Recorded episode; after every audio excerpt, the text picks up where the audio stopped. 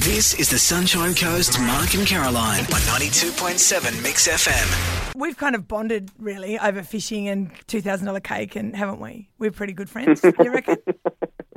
Because I um, think so, yeah. I feel a connection. okay, I'm, I'm feeling warm and fuzzy. because um, we've got to tell you something, guy. Um, Uh-huh. Jimmy Davis lives here. Yeah. And he, Does he? he was in the in the studio. We had him here. He performed live as soon as he got kicked off X Factor. He said really nice Oh, things nice. about you. I want to say, like, because it was when the storm was at its height. Yeah. And you, you know, you'd done, done some tweeting, and and he was like, "Yeah, I was a bit hurt by that, but Guy Sebastian's still a good guy." Yeah, look, you know, I think we made up. Look, he's not a bad fella. It's just that people are told whatever they're told, you know. Like, uh, there's a lot of stuff that goes on behind the scenes, and, and, and I'm big on being grateful. But the thing that arced me up was there was a few different things. There was always that air of, what's he going to say, you know, like Yeah, he, right. he was kind of a rogue sort of thing, like like whether he was going to bag out the show for some reason or whatever, or bag out Chris. And I, I just look at Chris and how much Chris fought for him and how much time Chris spent with him after the shows and all that sort of stuff. And first of all, you know, he, he never thanked Chris.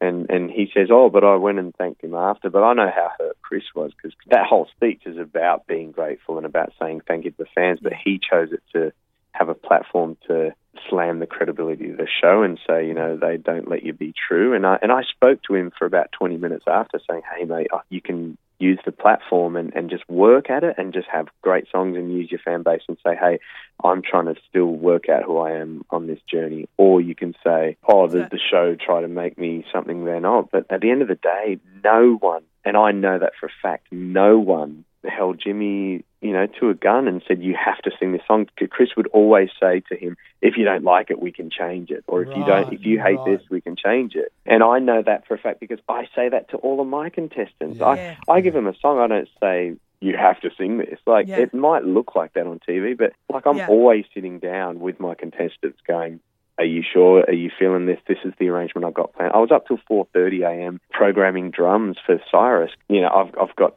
Cyrus as, as you know my choice. I don't know if I'm supposed to reveal that. Apparently, it's a secret. But anyway, too We, late. won't- we won't tell Um, anyone. I'm ranting a bit, but all, all I'm Yeah. saying is I really care about the contestants, and, and I think if Jess and Matt were to turn around and say that about me, I would be absolutely gutted because I've poured everything I can, you know, in Yeah. into them. They've Yeah. sort of just thrown me under the bus. I'd be really upset.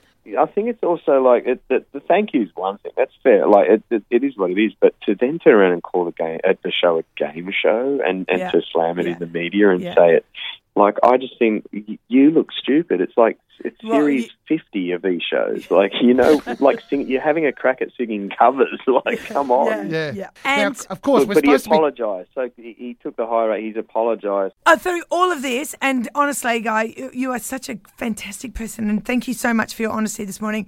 But we're actually supposed to be talking about the fact you are coming to the Caloundra Event Centre on Friday, January 29, and tickets are on sale now. That's correct. Yes, I'm. Uh, yep, coming on tour. That's a Friday night. That means I could stay up late, Caroline. That's right. Like I'm not a late person generally, guy. If you're on by nine thirty, I could really enjoy that concert. Absolutely, I'll be definitely on by then. I'll, otherwise, I'll oh, be come in bed on. myself. You're not an old man. He is an old man, Guy. Uh, it's You're- catching up with him. I'm. I'm not an old man, but I've got a three-year-old and a one-year-old. Yeah, so sleep is see? like They it's kill you slowly. to me. Great to talk Thank to you, you. mate. Congratulations on X Factor and congratulations on the new album as well, mate. Thank you so much for your time. Pleasure. Thanks, guys.